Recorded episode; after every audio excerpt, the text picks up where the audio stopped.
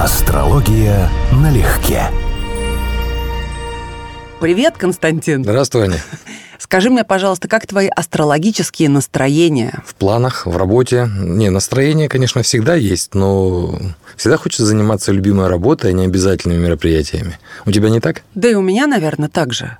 Расскажи мне, пожалуйста, про астрологическую недвижимость, а именно про дома. Давай-ка про третий дом. Интеллект человека, способности заводить знакомства, общаться, договариваться и находить нужную информацию. Это все третий дом? Да, не совсем такая формулировка, но да, в общем, это про третий дом. Подкорректируй, пожалуйста. Третий дом – это один из... Солнце там – это ночной дом, но там может быть не только Солнце, там могут быть другие планеты. Да, у него есть несколько значений. Но ключевая идея, что дома описывают судьбу, то, что с нами происходит. То есть заданные нами события судьбоносные. И, скажем, вот интеллект, например, штука развиваемая. Поэтому третий дом описывает не совсем врожденные качества интеллекта, за это отвечают планеты, а то, что мы получили при помощи образования, чтения, то есть вот то, что у нас сформировано судьбой. Вот я родился в таком-то, с такой-то стране, в такую-то эпоху, да, вот на, конкретно на меня это подействует вот таким-то способом. И вот очень важно школьное образование, это третий дом в том числе. Поэтому проблемы, скажем, детей, например, в школьном коллективе, это третий дом. А дальше высшее образование или Девятый. его отсутствие? Девятый. Все, это уже другой да, дом. это уже другой. Итого, еще раз, ограничь, пожалуйста, третий дом какими-то заборчиками. Значит, школа, что еще? Ну, смотри, во-первых, начальное образование, а, как правило, школьное. Значит, во-вторых, близкие нам контакты. Это братья, сестры, соседи и самые-самые близкие родственники, но не отец и мать. Это вот наиболее типовое чтение, наиболее типовое значение. Значит, третий дом – это перемещение в пространстве краткосрочные. Ну, например, путешествие там по городу, путешествие за город. Но тут есть момент спорный, я сейчас не хочу в него углубляться. Астрологи давно спорят, что такое короткие путешествия, что такое дальние. Потому что изменился мир, изменились правила, и сейчас многие вещи тоже поменяли значение немножечко. Ну, поездка на дачу – это короткое путешествие, да? Ну, Близкое, сейчас, точнее. в общем случае, да. Вот, потому что э, для обычного человека третий дом – это скорее так, рутинные поездки на небольшое расстояние, в смысле, ну, допустим, даже с ночевкой. Но ты не выезжаешь через границу, ты не попадаешь в иную культуру, не соприкасаешься с другой цивилизацией, с другой валютой и так далее. То есть вот третий дом – это вот за город, город, это такие вещи. Соответственно, про транспортные происшествия очень часто тоже проходят по третьему дому. Это видно в карте достаточно четко и хорошо работает. В третьем доме гороскопа Овен. Ну, допустим. Что это означает? У человека жизненные ситуации третьего дома будут проходить по Овну в овнинском стиле и под влиянием Марса, потому что он управляет Овном. Соответственно, делаем корректировку, что если это, скажем, Овен, а не рыбы, то, например, все это происходит быстро, динамично, радикально, резко, с марсианскими обстоятельствами. И дальше смотрим Марс, как управитель Овна, и говорим, вот у этого человека отношения братья-сестры такие-то, вот у него там конфликты, допустим, с соседями, или у него там опасность ДТП, например. Давай тогда я спрошу по-другому. Есть люди, которые могут жить в одной и той же квартире, в одном и том же доме десятилетиями, и с соседями здороваются, как говорится, через губу. Да. У них может не быть ни братьев, ни сестер. То есть такие бирюки. У них все равно есть круг знакомств. То есть третий дом – это люди, с которыми мы буквально здороваемся, раскланиваемся. Но наиболее типично это люди, которые близко к нам расположены, но не друзья и не партнеры. Там два другие дома за это отвечают. Конечно, сейчас соседи – это не то же самое, что там с 50-100 лет назад. То есть изменился смысл. В многоквартирном доме люди могут вообще друг друга не знать даже в лицо. Не то, что по имени или там соль ходить друг у друга просить. Опять же, у кого-то сосед с перфоратором, у кого-то сосед с аудиоколонками, у Да, кого-то да, сосед да. алкоголик, наркоман. И это в том числе имеет отношение к третьему дому в нашей карте, как ни странно. Внизу сдали у меня квартиру, и заехал саксофонист. Ха. Слушай, это нечто. Он иногда врубает Элтона Джона из «Короля льва» музыку, мгм. берет саксофон и давай соло наигрывать. Мгм. И вот громкости такие, помнишь, в нашем доме поселился я только замечательный сказать, сосед. да, ага, да, на кларнете и трубе играет. Да, да. Каждый раз вспоминаю эту песню и думаю, дай бог тебе здоровья, парень, но лучше бы ты закончил скорее.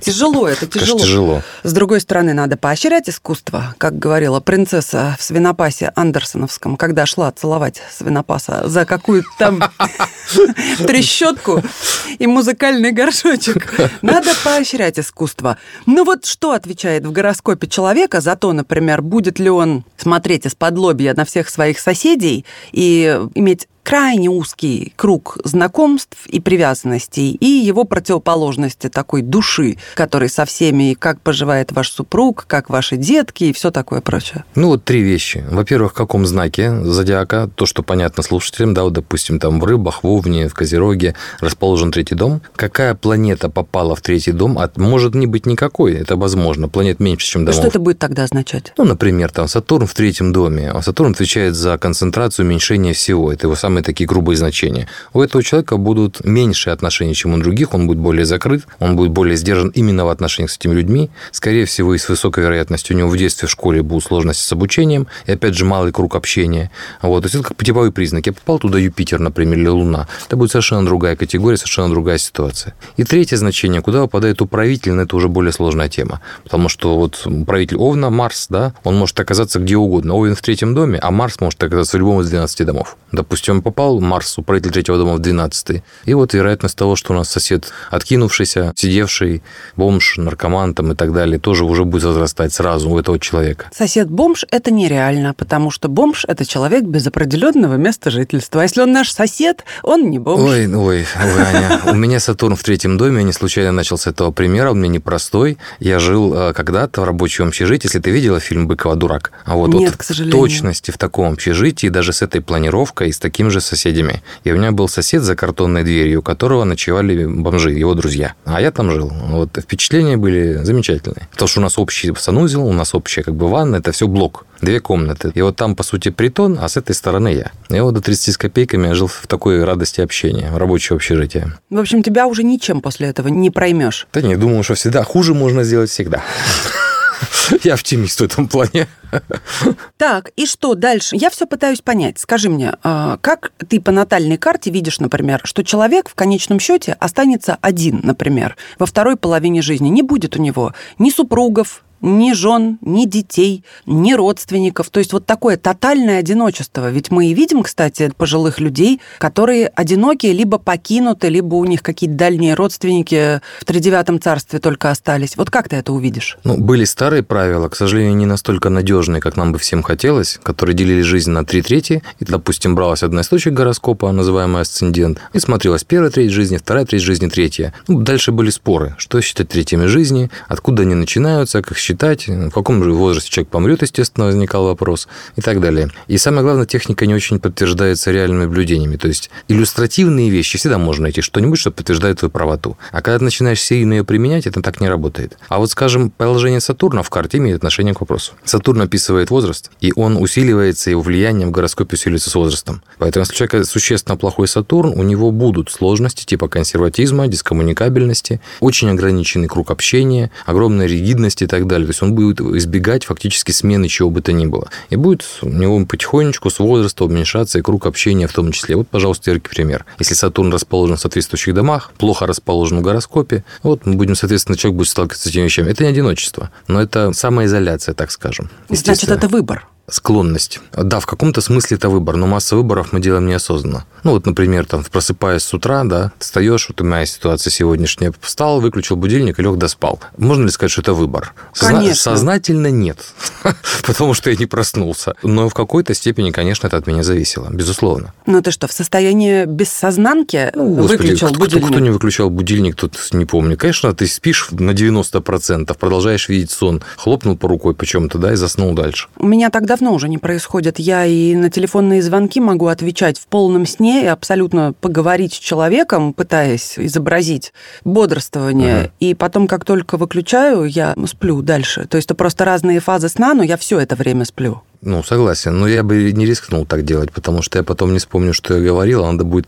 купировать последствия того, что наговорил. А, ну ты видишь, какой ну, вдруг я такого наговорю. Ну, вот, что проснешься с утра и с работы уволен, и женат уже, и все. Надо бы часиков в пять утра-то тебя звякнуть и послушать, на что это похоже. Что ты там можешь Не, как человек опытный, я просто выключаю все.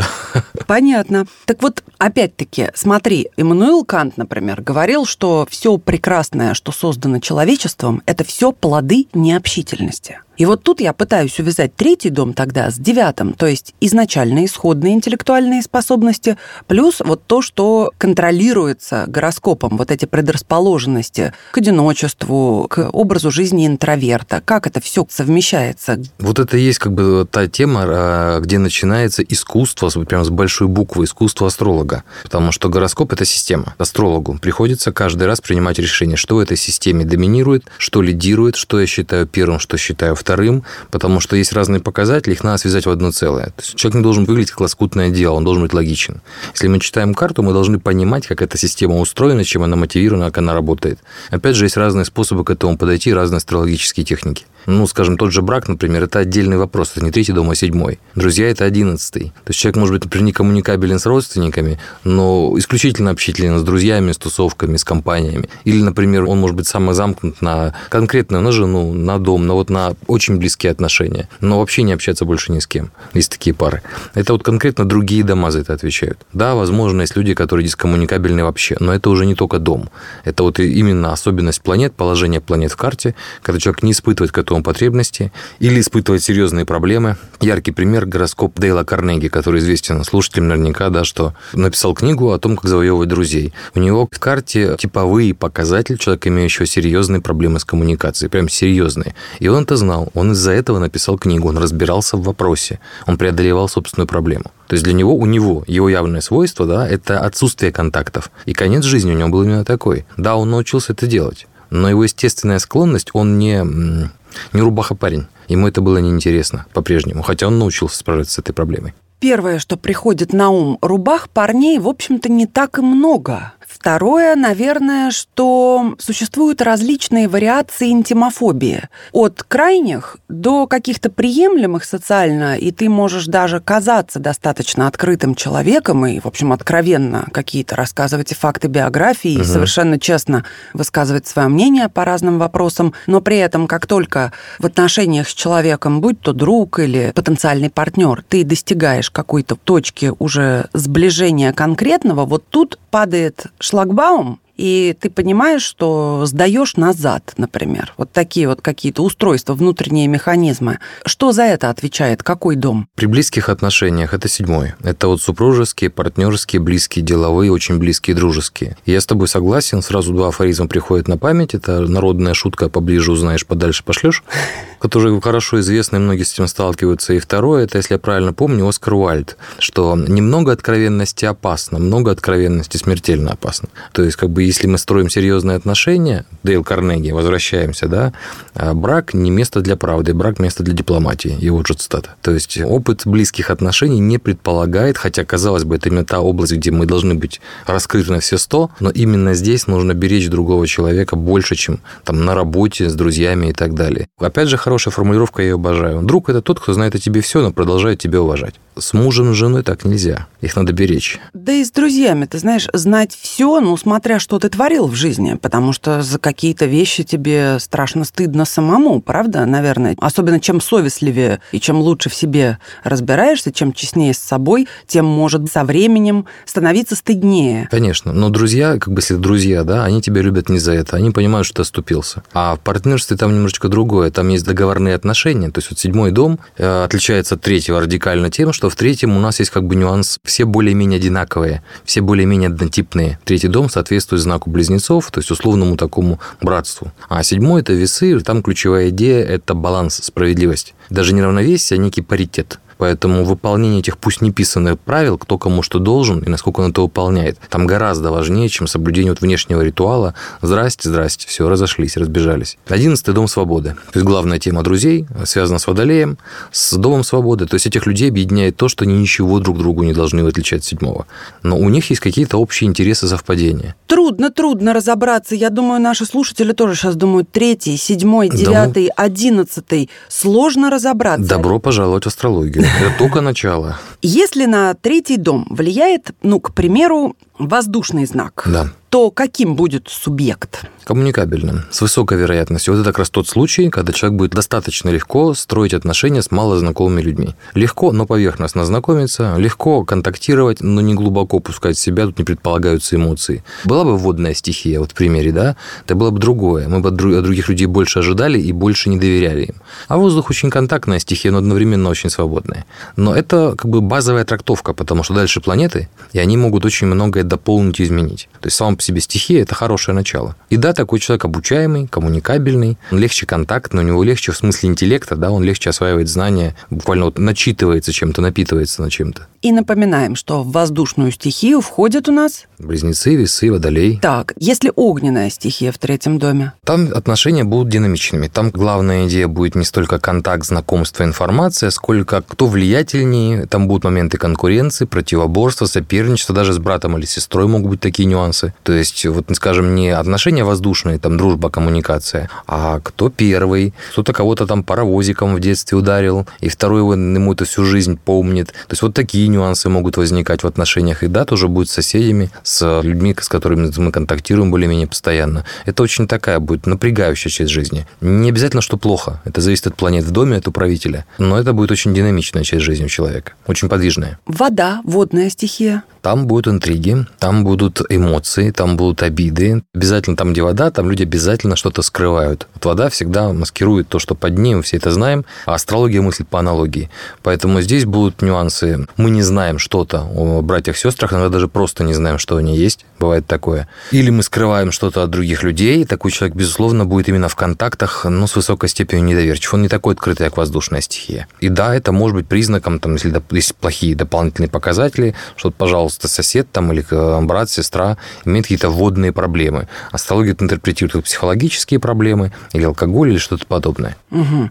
и земля, Это предметные отношения, регламентируемые, четкие, предметные, то есть это консервативная стихия очень. А Здесь не возникает новых связей. Вот у кого бы я это читал, но это по поводу не третьего дома, а по поводу одиннадцатого. а одиннадцатое это что? Ты говори, мы Один- же... Одиннадцатый – друзья. То есть это более серьезный вид отношений, чем третий дом. Третий все-таки поверхностные связи. Ну, третий дом в э, земной стихии, например, ум ориентирован на материальные ценности или на то, что можно пощупать и проверить. То есть, вот, скажем, водная стихия в третьем будет склонять человека к интересу, в том числе интеллектуальному, к фантастике, к мистике, к детективам, например. А земная стихия в большей степени ориентирована на что-то типа документальное. Вот я могу это проверить, я могу прощупать, я могу этому доверять. Фактическая база должна быть. Да. Родственные связи. Вот смотри, тут э, такое широкое поле, мне кажется. С одной стороны, ну, мы уже с тобой говорили, все дело в мировоззрении. Как ты для себя что понимаешь? Кто-то понимает это как крест и долг на всю жизнь, вне зависимости от того, хорошие или плохие отношения. А кто-то относится к этому, например, что просто есть души, которые исполняют определенную роль. И в случае, если отношения безобразные, и невозможно найти какой-то консенсус,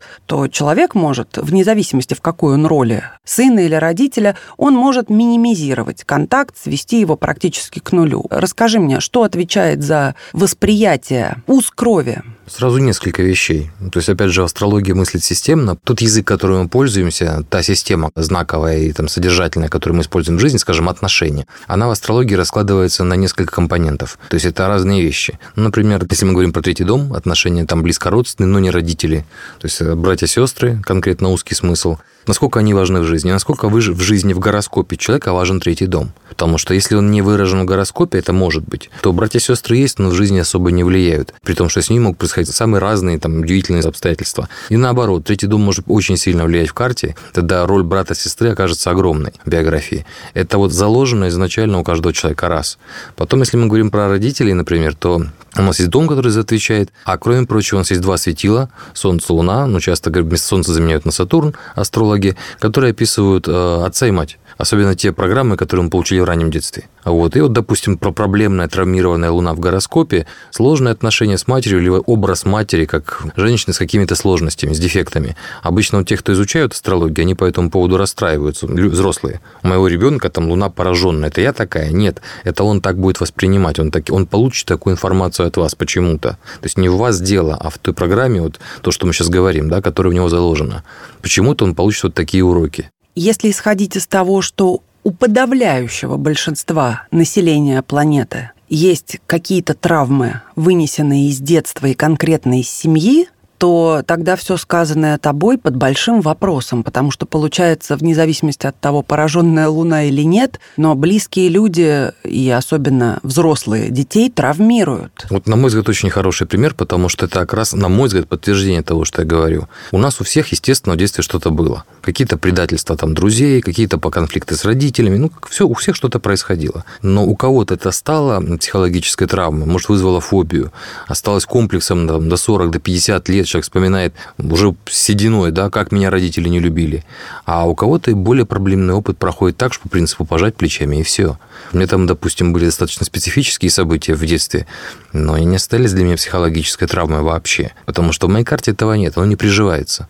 То есть, грубо говоря, сеет, как на поле, семена. Мы сеем одинаково, но где-то они всходят, эти семена, а где-то нет. Вот астрология видит этот потенциал, где что всходит. Может быть, травма – это слишком сильное определение я выбрала, но ведь и расплата бывает, и травма как результат того, что и тебя слишком сильно любили. Не Конечно. обязательно это все в негатив Конечно. уводить. Конечно. Не обязательно над тобой издевались, били, игнорировали и твою оценку занижали. Согласен. Может быть, совершенно напротив. Тебя целовали в попу, Да. обожали, Говорили, ты самый лучший, все плохие, ты заслуживаешь только самого-самого лучшего. Например, Воспитали да. нарцисса, да. Да, да, да. А потом ты это расхлебываешь до конца своих дней и, возможно, помираешь, не поняв, откуда ноги растут. Да, и вновь, ну, у кого-то в карту это ляжет, это программирование родительское, а кто-то, выйдя в самостоятельную жизнь еще в подростковом возрасте, поймет, что все совсем не так, все эти программы осыпятся, как э, вялая листва, и он будет носиться к родителям немножечко иначе. То есть у него просто не приживутся эти идеи, потому что в гороскопе не было за что зацепиться. Кстати, Оскар Уальд, которого ты помянул, Мгм. концовка цитаты, смысл такой, что иногда родителей мы все-таки прощаем. Иногда. Там упор на это сделан. Вне зависимости от того, были родители хорошие или плохие, зачастую, не в 100% случаев, но очень часто остается какая-то обида, возможно, подсознательная. То есть, возможно, человек сам себе говорит, да нет, ну это же родители, они делали, что могли, я не обижаюсь.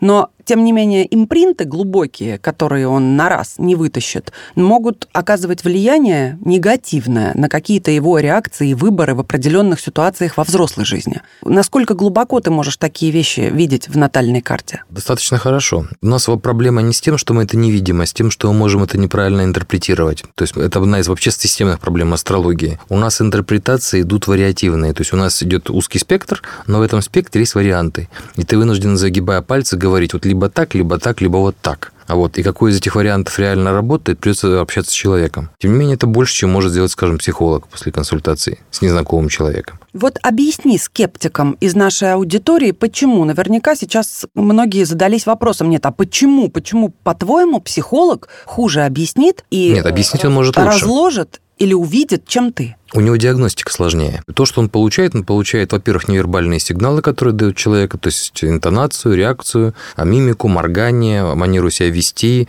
То есть он видит это. Он может получить какую-то информацию при помощи тестов, но, опять же, эта информация очень эфемерная. Она соответствует, как правило, нынешнему состоянию, а не постоянно устойчивой ситуации. Поэтому психологу для того, чтобы он маломальски разобрался в человеке, нужно довольно много времени. То есть много встреч. Он должен выяснить, где ситуации сегодняшние, а где устойчивые. А для астролога все наоборот. Мы нынешнее сегодняшнее состояние в гороскопе, как правило, не видим. А вот устойчивые характеристики, которые будут по жизни, видим сразу. Что ты называешь устойчивой характеристикой? Темперамент, способности, интеллектуальные склонности, врожденные качества, удачные и неудачные области жизни, удачное и неудачное направление для профориентации как следствие, просто судьбоносные события, которые с человеком должны произойти. То есть вообще не то, что может когда-либо увидеть психолог. Судьбу. То, в чем астрология вне конкуренции.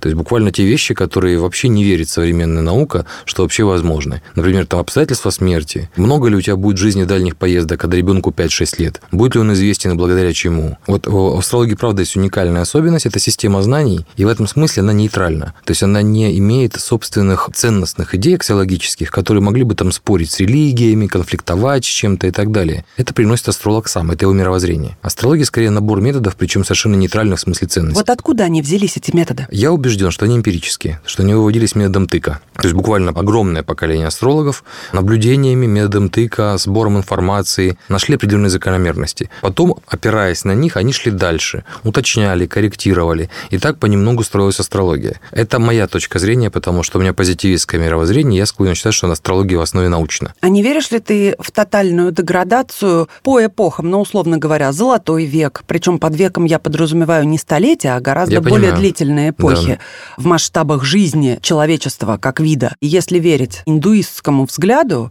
и той же Бхагавадгите, то мы сейчас как раз находимся примерно в конце пятого тысячелетия от начала... Кали-юги. Да, Кали-юги, угу. то есть эпохи или века войн и раздоров. Ну, как они формулируют Кали-югу, туда это почти точно соответствует нынешней реальности. В том-то и дело. Даже не почти, а точно. Значит, вот. деградация безусловно? Ну, скажем, если мы допускаем, что они изначально это писали, опираясь на другие эпохи, а Кали-юга, она ведь длинная у них. Конечно, 400 тысяч лет. Ну вот, вот, что на самом деле они могли писать, это уже имея в виду, что они живут в конце времен. Раньше как-то к этому, ну, когда я преподавал, у меня были эти иллюзии, потому что я общался с первокурсниками, вторым курсом, и ощущение ощущение, что ты на их фоне профессор Преображенский, оно, конечно, было зашкаливающим. Потому что ты понимал, что это совсем дети. Они взрослые, у них романы, да, но они совсем, совсем пустые. Но это поколение выросло, которое им преподавал. Им сейчас за 30. Я смотрю, все происходит естественным путем. Кто-то превратился в ученого, кто-то превратился в известного критика, кто-то известный журналист, блогер. И читают, и развиваются. То есть делают то же самое, что делают всегда. И это на самом деле скорее аргумент за религиозное мировоззрение, а не за научное, потому что объяснить это тяжело. Видимо, в разные эпохи, в разные времена, в разных поколениях все равно есть люди, склонные к знанию, склонные к преступлениям, склонные к религии, и это, видимо, как-то задано. И с точки зрения астрологии это очень хорошо объясняется. У меня есть там два любимых научных эксперимента. Это «Мир 25» или как-то так, да? Это где а, крысам обеспечили идеальные условия, они деградировали в итоге. И такой же эксперимент очень интересный для социума. Это когда целенаправленно, надо найти, он известный этот эксперимент. Разводили ему дрозофил, оставляя только увечных, калечных и мутировавших особей, а здоровых убирали. И каждое следующее поколение рождалось еще более деградировавшим. И через 7 или 8 поколений включился механизм, про который вот никто не знал у больных, увечных и извращенных стали рождаться здоровые особи. Видимо, работает какой-то предохранитель, что нельзя это довести до полного абсурда. Где-то срабатывает механизм «стоп», давайте исправлять ситуацию. И это внушает определенный оптимизм, в том числе относительно общества. Ну что ж, друзья, мы рады, что вы поучаствовали в нашей беседе. Да. Скоро услышимся. Пока. До свидания. Астрология налегке.